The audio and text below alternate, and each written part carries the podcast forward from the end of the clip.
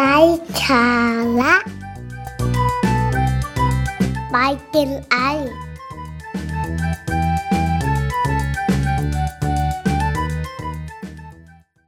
สวัสดีครับ พบกับไลฟ์สาระบายเจนไอกับวิธีคิดของคนธรรมดาที่จะทำให้การทำงานไม่ธรรมดานะครับพอดแคสต์ที่พูดคุยเรื่องของทัศนคติ เรื่องของภาวะผู้นำเรื่องของทักษะการทำงาน เรื่องงานขาย เรื่องของงานบริการนะครับแล้วก็ episode นี้นะครับเราจะมาคุยถึงเรื่องของความสำคัญของข้อตกลง คือคำว่าข้อตกลงในที่นี้เนี่ยเป็นข้อตกลงที่ผมอยากจะอธิบายความหมายเข้าใจก็คือเป็นข้อตกลงของระหว่างเพื่อนร่วมงานหรือว่าหัวหน้างานกับลูกน้องแบบนี้ก็ได้นะครับ ซึ่งจะต้องทำงานร่วมกัน แล้วก็จะต้องมีกิจกรรม หรือว่ามีเป้าหมายมีภารกิจนะครับ มีโปรเจกต์ร่วมกันแบบนี้ อันนี้คือความหมายของคำว่าข้อตกลงนะครับ ทีนี้ถามว่าทำไมถึงต้อง มีข้อตกลงร่วมกัน คือข้อตกลงมันจำเป็นยังไงนะครับไม่มีได้ไหมนะครับ ผมเล่าให้ฟังแบบนี้ครับ คือคือคำว่าข้อตกลงนะครับ ผมจะมุ่งไปทางในสิ่งที่คนที่อยู่ร่วมกันไม่ควรจะทำใช้คำนี้ดีกว่านะครับ เพราะว่าถ้าไปพูดถึงในมุมของ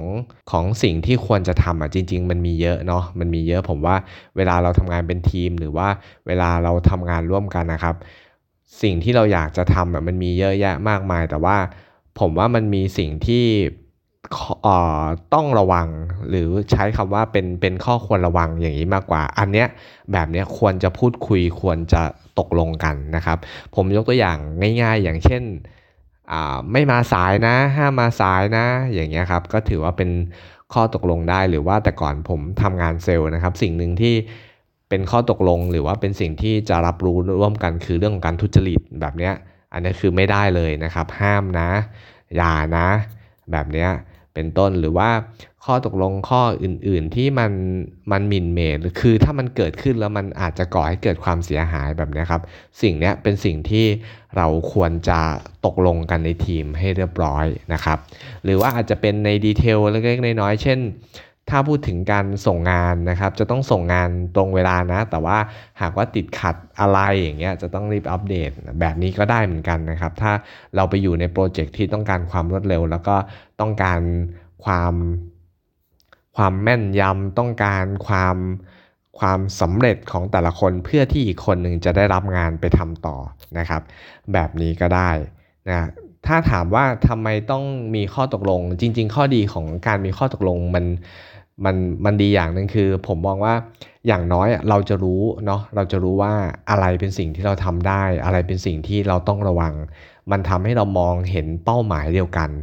นะครับพอเรามองเห็นเป้าหมายเดียวกันในการเป็นทีมเนี่ยง่ายแล้วนะครับสามารถที่จะทำงานร่วมกันหรือว่าสามารถที่จะเอางานที่ตัวเองรับผิดชอบนะไปจัดการให้เรียบร้อยได้แล้วนะครับ ถ้ามองเห็นเป้าหมายร่วมกัน แล้วก็เป็นการ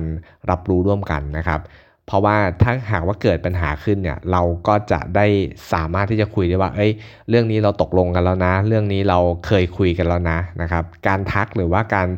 ตำหนิภายหลังจากที่เราตกลงเนี่ยมันจะดูมันจะดูทีกว่า การที่เราไม่เคยพูด ไม่เคยบอกมาก่อน แล้วเราไปตำหนิ บางครั้งอาจจะมีคำพูดที่สวนออกมาได้ว่าอ้าว ก็ไม่เห็นพี่บอกเลยอ้าวก็ไม่เห็นเคยบอกเลยก็หนูไม่รู้นี่นะฮะคำแบบนี้เป็นต้นนะครับ เพราะฉะนั้นนะครับเรื่องข้อตกลงเนี่ยสำคัญมากทีนี้ถ้าถามผมนะครับข้อตกลงควรจะใช้เมื่อไหร่นะครับ อย่างแรกคือครั้งแรกที่เราจะร่วมงานกัน ครั้งแรกที่เราจะเริ่มงานกัน อาจจะเป็นพนักงานใหม่เข้ามา หรือว่าเราได้ร่วมโปรเจกต์กันใหม่ๆนะครับแบบนี้ก็สามารถทำได้นะครับ แล้วก็อีกข้อหนึ่งที่เป็นสิ่งสำคัญคือข้อตกลง สามารถรีวิวนั่นหมายความว่าสามารถปรับหรือว่าแก้ไขได้ตามสถานการณ์นะครับ ขึ้นอยู่กับความจำเป็นแล้วก็ขึ้นอยู่กับความสำคัญ บางครั้งอาจจะสัก 3 เดือน บางทีสิ่งที่เราคุยกันมาหรือว่าตกลงกันมาเนี่ยมันอาจจะไม่ไม่ได้ใช้แล้วหรือไม่จำเป็นแล้วหรือว่าสถานการณ์อาจจะเปลี่ยนแล้วนะครับแบบนี้ก็ได้นะครับอาจจะ 3 เดือน 6 เดือนหรือว่า 1 ปีรีวิวกันครั้งหนึ่งก็ได้นะครับ เพื่อให้ สิ่งที่เราได้คุยกันไว้ สิ่งที่เราได้ตกลงกันไว้นะครับ ยังเป็นไปตามนั้นนะครับ ลองเอาไปปรับใช้ดูนะครับ เป็นเทคนิคเป็นทริคเล็กๆน้อยๆนะครับ ในการทำงานร่วมกันนะครับ คือการกำหนดข้อตกลงนะครับ ในสิ่งที่สำคัญแล้วก็ในสิ่งที่คิดว่ามันจำเป็น ขอให้มีความสุขครับ สวัสดีครับ